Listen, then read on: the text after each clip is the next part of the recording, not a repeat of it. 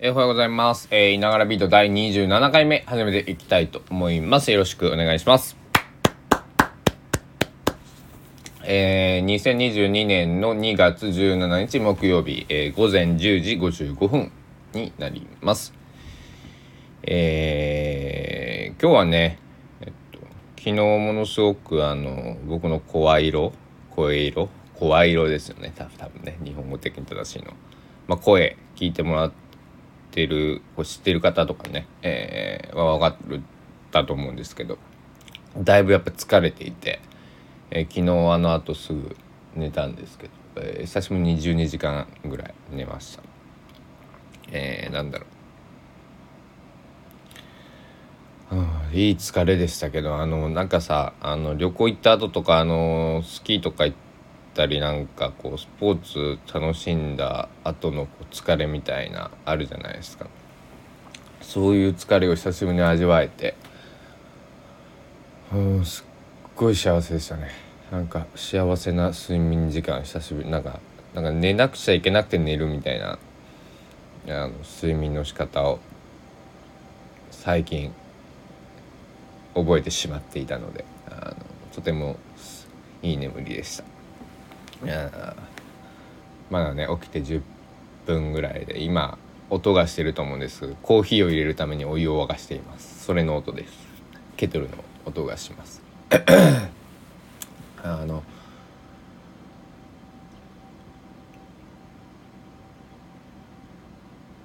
うんえー今日は今日の予定1件夕方えっとまあそうだな5時ぐらいに、えー家から家を出る予定です。あお湯が沸きました。これコーヒー入れる音とかねしても面白いんじゃないかな。よいしょ。まあ何でもないあのもいただいたインスタントコーヒーをね飲んでるんですけどあのなんコーヒー好きなんですけど何でもいいっていうと語弊があるんですけどねあのあの最近飲んでないですけどあんまりあのビールが大好きというかビお酒が好きなんじゃなくてビールが僕好きで。で、えーっと、ビールもね、基本何でもいいんですよ。あの、自分から何がいいって言われたら、アサヒスーパードライか、札幌の黒ラベルか、っていうチョイスをするんですけど、別になんか、ハイネケンでもいいし、コロナでもいいし、えーっと、キリン一番搾りでもいいし、クラシックラガーでもいいし、えー、なんだ？別に発泡酒でも第三種のビールでもえっと、スタウト系でもいいし IPA でもいいし。そのなんか出てきた出していただいたものを楽しめる。ビールであれば基本何でもなんだろう。ビールとビールらしきものであれば、うん、何でも大丈夫です。でコーヒーもなんか一緒でなんかこの間ね飲んだねコーヒーがねめちゃめちゃ酸っぱいやつで。酸味の効いとるやつ。多分あれはねでもその酸なんだろう。酸味がついてしまったんじゃなくて酸味のあるコーヒーだったと思うんですよね。あのこだわってるコーヒー屋さんで飲んだんで。うん。僕だから酸味の強いコーヒーは苦手だなと思いましたね。あこれ違うと思って。あの分かりやすく言うとあのガスガスじゃねえわ。モスバーガーのアイスコーヒーってめちゃくちゃ濃くてあのなんだろうな。ぎゅなんか僕のおばがねおばもコーヒー大好きなんですけどねおばはね飲めなくてあれ薄めて飲んでたんですよ。濃いっつって。でも僕はすごい濃いその僕はモスのコーヒー大好き。大好きで。あのこの理由があって。僕は全然モスのコーヒーを飲むお金がなかった18歳とかの時に付き合ってた彼女がいてのそのお姉さん夫婦がね、え出かける時に絶対モツのコーヒーを頼むんだけどで、えっと、僕の分も、えー、いつもご馳走して、えー、いただいていて、えー、なんだろう。絶対ねしかもね S じゃなくて L を頼むんですよ。でだから僕も当然まあコーヒー L3 つとその時の彼女は何だったっけな？まあなんかコーヒーじゃないなんかココアとかなんかね紅茶とかだったはずなんですけど。あの4人乗りのムーブでね黒いムーブで、えー、まだまだねあの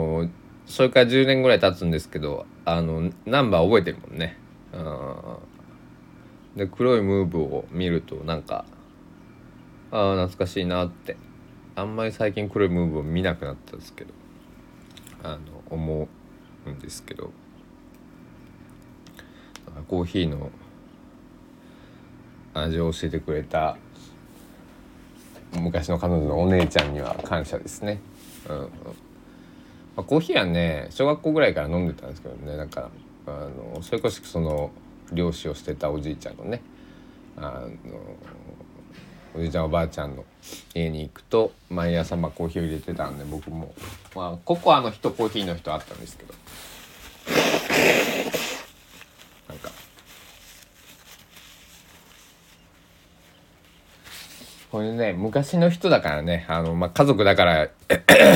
自分のじいちゃんばあちゃんだから言いますけど昔の人なんで、ね、あの角砂糖なんですよ。スティックシュガーじゃないの。角砂糖を瓶に入れていてこうなんやろ紅茶僕の紅茶とかだったら角砂糖を何個入れるっていうね。なんかそれがまたこう思い出っちゅうか風情っちゅうかなんちゅうかね。あの、ですね。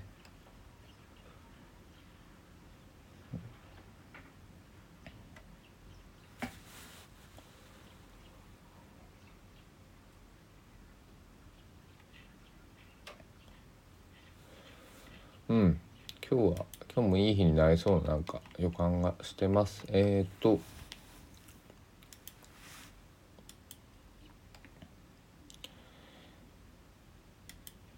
そうだね。こういう日にはギターを弾かなくちゃいけないんだね。ちょっと待ってね。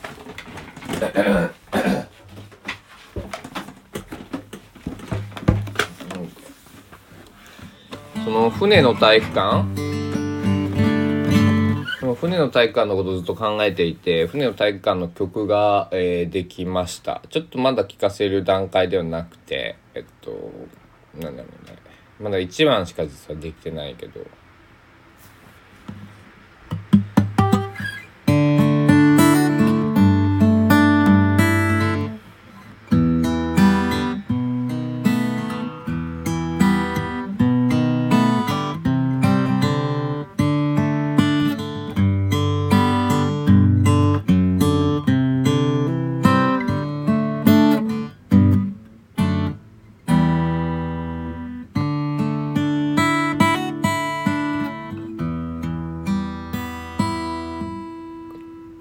松山千春の恋ですね。日がいつか。高いから歌えないけどね。また 口を言われるから。二人が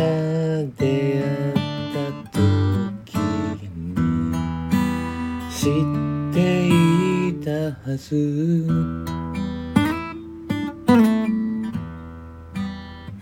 ねあの音楽っていいですね。うん、なんだろう。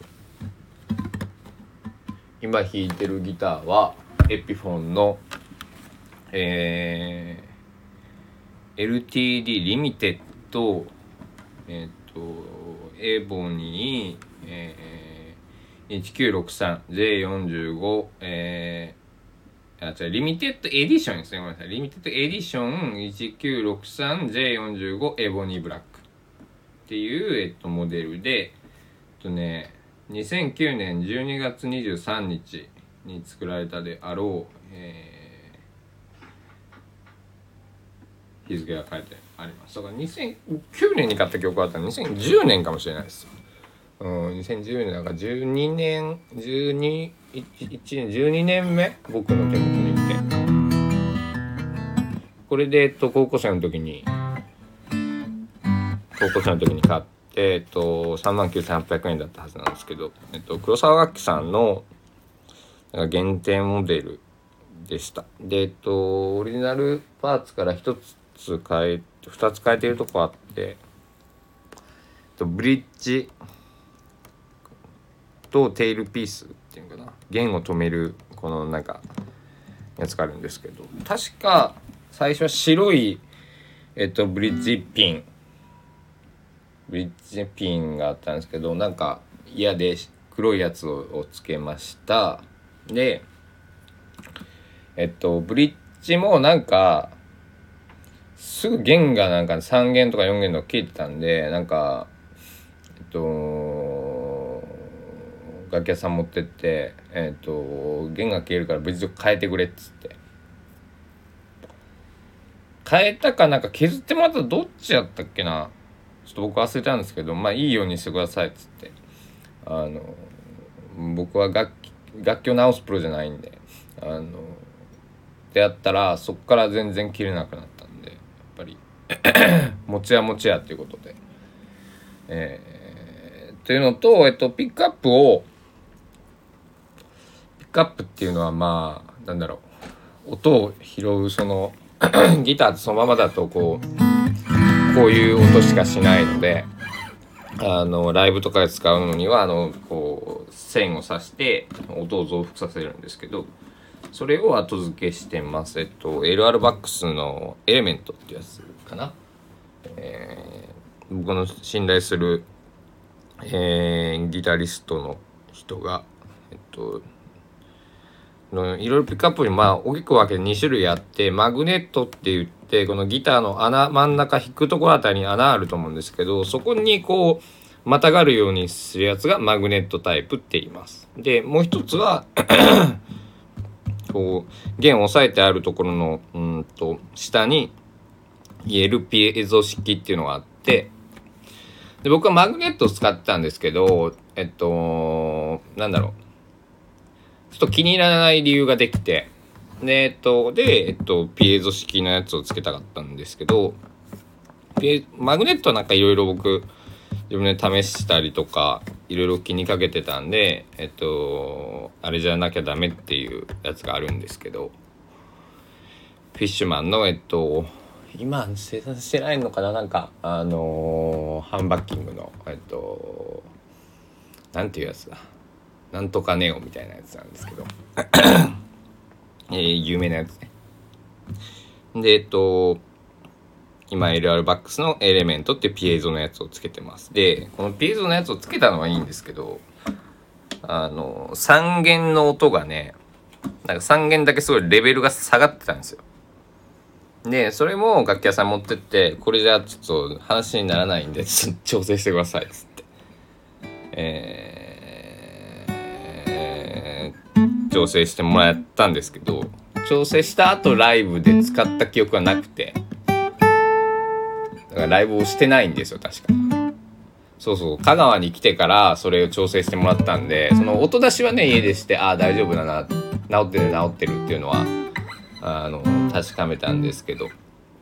えー、ライブを直してから4年間ちょうどその後網膜剥離になって、ギターも弾けなければ歌も歌えない時期があったので、えー、っていう感じでした。はい。だからあのこの前音出ししようと思ったらねあの9ボルトの電池が必要なんですよねこのピックアップを動かすのには。僕電池も抜いてて、まあ、抜いておくのが正解なんですけど使わない時はね。抜いてたんでえっと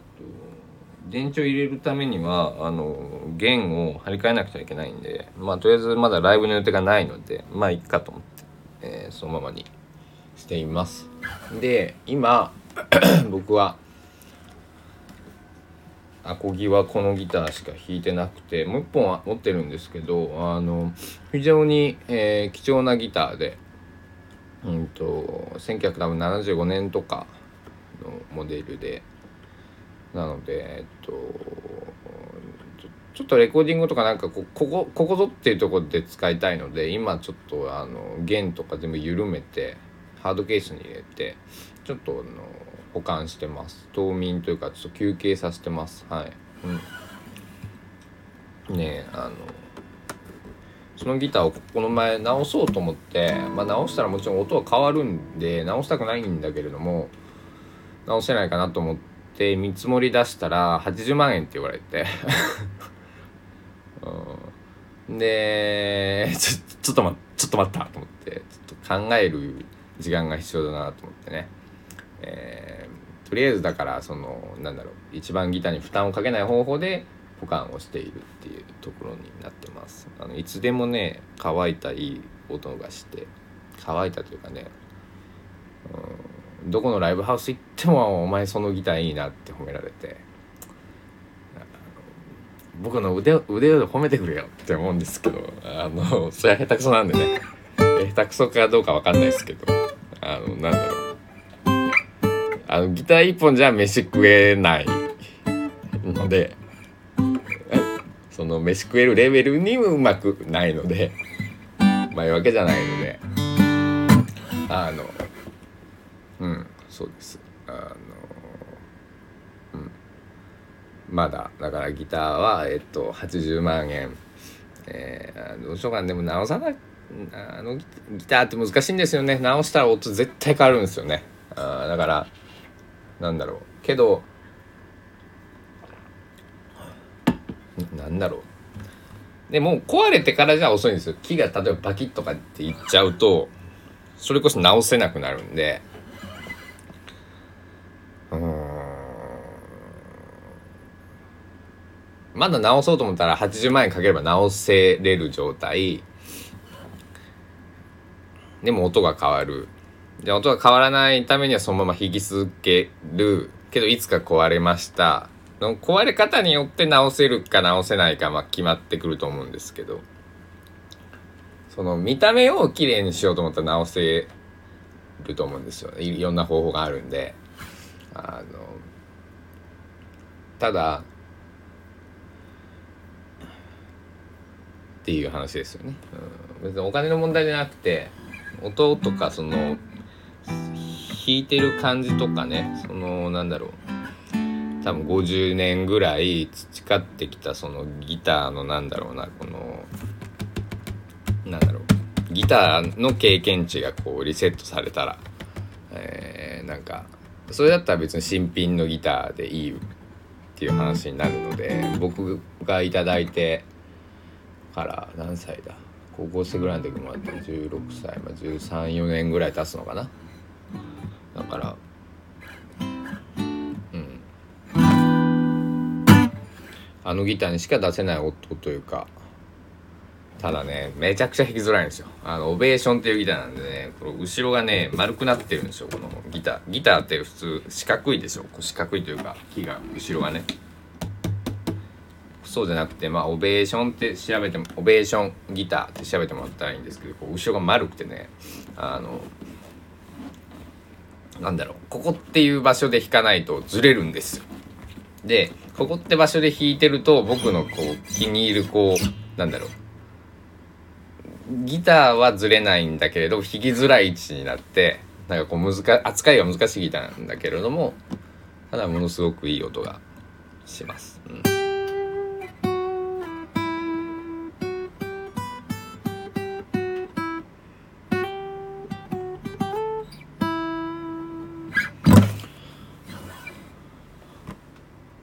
はい。えー、一曲聴いてほしい曲があって僕の曲じゃなくて立山伝兵衛さんのえっと「ウエストが聞こえる」っていう曲があります。YouTube にあります。でできれば僕が聴いている音源えっとウエスって WES が聞こえる聞こえるは、えっと、聞くは、えっと、聴力検査とかの聴ですね。えっと聞こえる高知で調べてもらったら出てくると思います。高知県の竹林寺っていうお寺でやったライブがあって立山伝兵衛さんっていうのがボーカルとギターそのオベーションアダマスっていうのを弾いてます、えっと、ベースの方がいてでピアノの佐山正則さんだひろ正弘さんかなごめんなさい。佐山さん佐山さんって僕いつも言ってるんですけど。で、えっと、あと尺八のクラちゃん。っていう4人で演奏されているものです。でそこには15歳の、えー僕が観客席の中に実はいて。